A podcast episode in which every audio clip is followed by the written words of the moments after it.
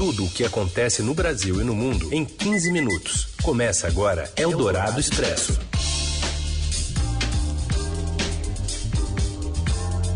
Olá, seja muito bem-vinda, muito bem-vindo. O Eldorado Expresso está no ar. Aqui a gente atualiza para você os assuntos importantes do seu dia, um resumo, né, na hora do seu almoço, para você ficar muito bem informado. Eu sou a Carolina Ercolim, comigo Raíssen Abac. Tudo bem, Raíssen? Tudo bem, Carol, boa tarde para você, boa tarde ouvintes que estão com a gente no FM 107,3 da Eldorado, nosso aplicativo também, no nosso site. Esse pessoal está ao vivo e um alô para quem nos ouve em podcast, em qualquer horário. Vamos aos destaques desta quinta-feira, 10 de março. A Petrobras anuncia aumentos nos preços da gasolina, diesel e gás de cozinha com os impactos da guerra na Ucrânia na cotação do petróleo. Termina sem acordo para um cessar-fogo a reunião entre os ministros das Relações Exteriores da Rússia e da Ucrânia com mediação da Turquia. E ainda a chegada do voo que foi resgatar brasileiros que fugiram da guerra e a possibilidade do fim do uso de máscaras também em locais fechados em 15 dias no estado de São Paulo. Eldorado Expresso, tudo o que acontece no Brasil e no mundo em 15 minutos. Chegou a Brasília com voo rasante e festa política, com a presença do presidente Bolsonaro, o avião da FAB, da Força Aérea Brasileira, que resgatou brasileiros que estavam na Ucrânia. O KC-390 Millennium partiu da Polônia ontem e pousou no início da tarde na base aérea da capital federal. Além dessa aeronave, chegou também um avião Legacy que fez parte da operação repatriação e trouxe parte dos refugiados. Segundo a FAB, vieram no voo 42 brasileiros, 20 ucranianos, 5 argentinos e um colombiano. A Força Aérea também informou a presença de 14 crianças. A missão ainda trouxe ao Brasil 8 cães e 2 gatos. Na base aérea foram disponibilizados testes e vacinas de Covid para os resgatados. Os ministros das Relações Exteriores da Rússia e da Ucrânia se reuniram nesta quinta-feira na Turquia, o contato de mais alto nível entre os dois países desde que a guerra começou em 24 de fevereiro. Mas as trocas de farpas durante a coletiva de imprensa deixaram claro que não houve progressos no encontro, em especial sobre um acordo de cessar-fogo. Segundo o chanceler ucraniano, Dmitry Kuleba, as negociações com o ministro russo Sergei Lavrov ainda devem continuar sem avanços. Kuleba afirmou que esperava a abertura de um corredor humanitário para retirar civis da cidade de Mariupol, no sudeste da Ucrânia, e que está sob intensos bombardeios russos. Um bombardeio na última quarta-feira atingiu uma maternidade e provocou grande revolta internacional. Aliás, hoje pela manhã, quando os ministros estavam lá reunidos, o presidente Volodymyr Zelensky afirmou que uma criança morreu no ataque e hoje ainda, durante a reunião de ministros, houve um novo bombardeio que atingiu a cidade de Mariupol. Por outro lado, Sergei Lavrov alegou que um cessar-fogo nem estava na mesa e acrescentou que tais questões devem ser discutidas entre autoridades russas e ucranianas que devem se encontrar novamente em breve em Belarus. O chanceler russo deixou aberta a porta para uma reunião entre o presidente russo Vladimir Putin e o presidente ucraniano Volodymyr Zelensky. Eldorado Expresso. E a Petrobras anuncia aumentos dos combustíveis nas refinarias, aumento pesado, e o preço médio da gasolina nos postos deve passar dos R$ 7,00. Mais informações chegam do Rio com a Denise Luna. Após quase 2 meses com os preços congelados e em meio a pressões para não trazer a volatilidade do mercado externo para o Brasil, a Petrobras anunciou hoje que vai aumentar a partir de amanhã nas suas refinarias a gasolina em 18,7%, o diesel em 24,9% e o gás de cozinha em 16%, reduzindo assim a defasagem da estatal em relação ao mercado internacional, que já beirava os 50%. A partir de amanhã, o preço médio de venda da gasolina da Petrobras para as distribuidoras passará de R$ 3,25 para R$ 3,86 por litro. Para o diesel, o preço médio de venda passará de R$ 3,61 para R$ 4,51 por litro. Já o GLP, que a empresa não ajustava desde outubro do ano passado, passa a valer a partir de amanhã R$ 4,48 por quilo, contra R$ 3,86 que eram praticados. De acordo com a Federação Nacional do Comércio de Combustíveis, FECOMBUSTIVES, nos postos a gasolina deve ultrapassar os R$ 7,00, com cálculo de um preço médio de R$ 7,02 por litro contra a média atual de R$ 6,57 por litro. Já o diesel deve subir nos postos para uma média de R$ 6,48 por litro, contra a média atual de R$ 5,60 o litro. O cálculo leva em conta o levantamento de preços da Agência Nacional do Petróleo, Gás Natural e Biocombustíveis, ANP. E a reportagem do Estadão segue acompanhando as negociações em Brasília em torno de propostas para evitar que a alta do petróleo contamine os preços dos combustíveis. Vamos à capital federal. O repórter Daniel Vetterman traz os detalhes para a gente. Oi, Daniel, boa tarde. Boa tarde, Heisen. Boa tarde, Carol. São dois projetos na pauta do plenário do Senado hoje. A sessão começou de manhã, mas foi suspensa para negociação. Esse pacote inclui mudança na cobrança do ICMS sobre os combustíveis. É um projeto defendido pela equipe econômica do governo, mas que enfrenta a resistência dos governadores. E, nesse sentido, os senadores estão avaliando autorizar o congelamento da cobrança do ICMS até o fim do ano. Lembrando que essa cobrança está congelada desde novembro. É uma alternativa à redução da alíquota, que é uma iniciativa que enfrenta a resistência dos governadores. Essa deve ser a alteração nesse projeto que está para ser votado hoje à tarde. Além dessa proposta, outro texto também em pauta no Senado hoje cria uma conta de estabilização nos preços dos combustíveis para o governo aportar recursos e reduzir o impacto dessa alta.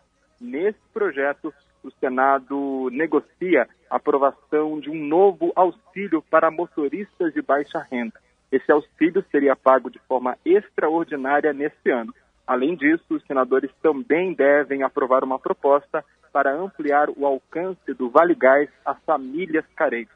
Todo esse pacote tem apoio da ala política do governo do presidente Jair Bolsonaro, apesar de alguma resistência no Ministério da Economia e na Câmara. A gente segue acompanhando as atualizações por aqui. Obrigado, Vetterman. Até mais. Eldorado Expresso. E o Ministério do Trabalho e Previdência anuncia os dados do novo CAGED, do Cadastro Geral de Empregos, de Empregados e Desempregados em janeiro. E a gente segue em Brasília com Eduardo Rodrigues.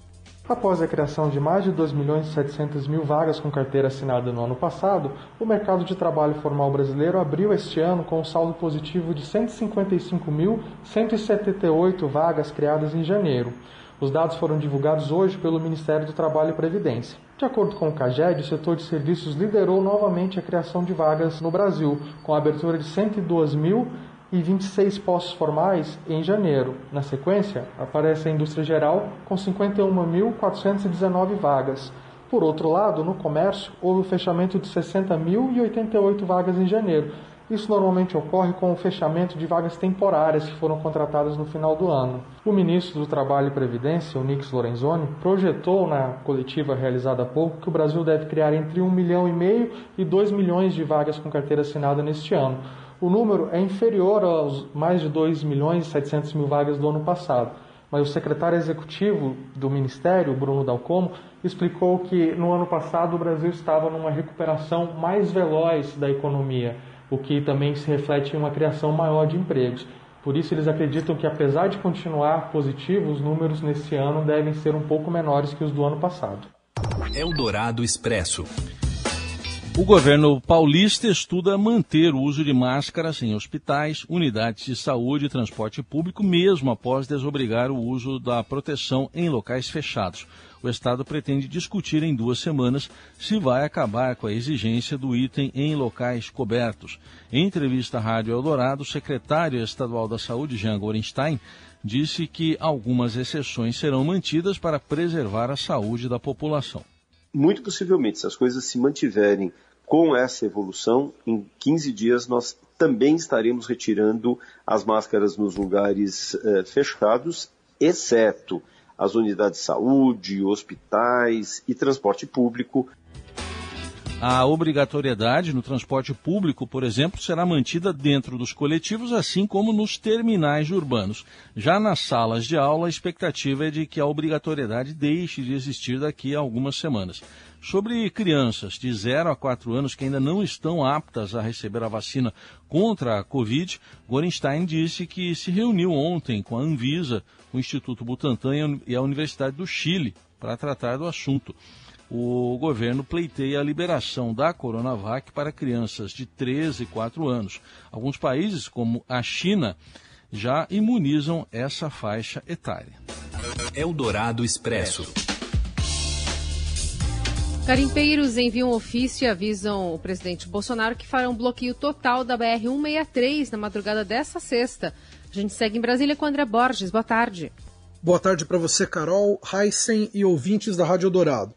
Veja só, um grupo de garimpeiros da região de Itaituba, no Pará, enviou um ofício ao presidente Jair Bolsonaro, diretamente ao presidente. A reportagem obteve esse ofício, onde os garimpeiros dizem o seguinte: vamos fechar a partir da meia-noite de hoje totalmente a BR-163, que é o quê? A principal estrada, a principal rodovia do transporte de grãos do país, de tudo que sobe para a região norte do país, para os portos da região norte. Os garimpeiros estão protestando, Raíssa e Carol, contra a queima de maquinário ilegal também, usado pelo garimpo na região, e prometem um fechamento completo da estrada 100%, o que também é ilegal. A gente procurou o governo Bolsonaro, que ainda não se manifestou a respeito disso. A reportagem teve acesso a um áudio desses garimpeiros combinando essa ação orquestrada. Ouçam aí vocês. Vamos fechar a BR em Moraes de Almeida. A gente já reuniu o pessoal em Itaituba, já fizemos uma reunião, já tem os integrantes da reunião, que não são poucos, já estão providenciando o pessoal, apoio e correndo atrás do pessoal das comunidades indígenas, que foram prejudicados esse ano todo. A gente tem que fazer alguma coisa antes que a gente não tenha mais força, né? E essa operação não vai parar agora. Já temos um bocado de coisa já organizada. A questão de cozinha está correndo atrás. Nós estamos precisando aí de um barracão ou de um restaurante, entendeu? Para fazer a comida. O pessoal da cozinha já estamos. Não vamos precisar de bandeira, de login, de nada, entendeu? Nós só vai para lá, fechar a BR. A gente só estava esperando dar o prazo de comunicação. Eldorado Expresso. Os 21 pedidos de cassação do deputado Arthur Doval, alguns feitos coletivamente, já tem mais de 40 assinaturas, número próximo dos 48 votos necessários para a perda do mandato. A revelação foi feita pela deputada Maria Lúcia Amary, do PSDB, presidente do Conselho de Ética da Assembleia Legislativa de São Paulo, durante a entrevista hoje à Rádio Eldorado. Ela unificou todas as representações contra o parlamentar pelos comentários sexistas e machistas sobre mulheres ucranianas, que ele considerou, palavras dele, fáceis por serem pobres. Artur do Val terá 5 dias úteis para apresentar uma defesa prévia. Depois, o Conselho de Ética se reúne para analisar a admissibilidade dos pedidos e nomear um relator. Nessa fase, o deputado terá um novo prazo de 5 dias úteis para fazer a defesa de mérito contra a acusação de quebra de decoro parlamentar.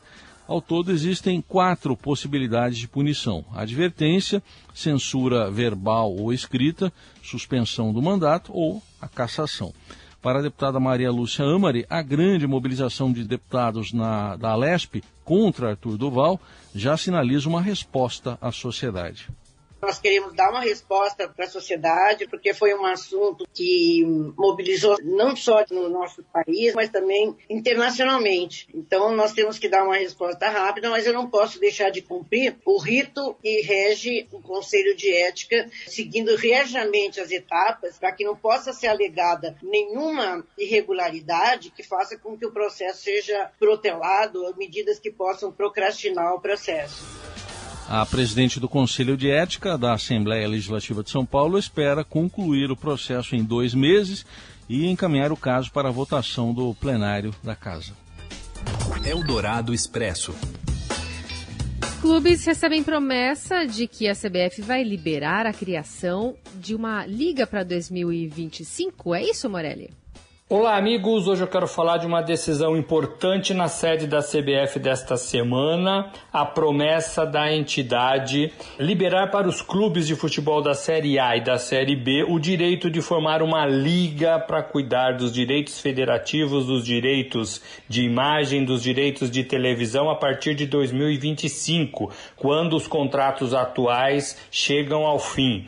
Então a CBF concordou e deu canal livre, um sinal verde para os clubes de futebol tocarem a tão discutida Liga do Futebol Brasileiro. A CBF continuaria tocando as coisas da seleção brasileira, a maioria dos seus patrocinadores vem da seleção brasileira e abriria a mão dessa organização do futebol de clubes, tanto a Série B do Campeonato Brasileiro quanto a Série A do Campeonato Brasileiro. Em troca, os clubes de futebol, 20 da Série A e 20 da Série B, não vão se meter no sistema de eleição do presidente da entidade. Então é uma troca de favores. Continua valendo o sistema atual na eleição do presidente da CBF, com peso maior para as 27 federações e não para os clubes de futebol. Em troca, a CBF libera essa criação da liga. A CBF também tem muito interesse nisso, porque dessa forma ela perpetua a escolha dos seus treinadores, como vem fazendo há décadas. É isso, gente. Falei, um abraço a todos, valeu! E o Eldorado Expresso fica por aqui. Amanhã a gente está de volta, sexta-feira, com mais informações para você ao longo do dia. Tudo que você quiser saber sobre a atualização do que está acontecendo no Brasil e no mundo, nas páginas do Estadão, nas plataformas digitais do Grupo Estado. Valeu, Raíssen. Valeu, Carol. Gente, uma boa quinta. Até amanhã.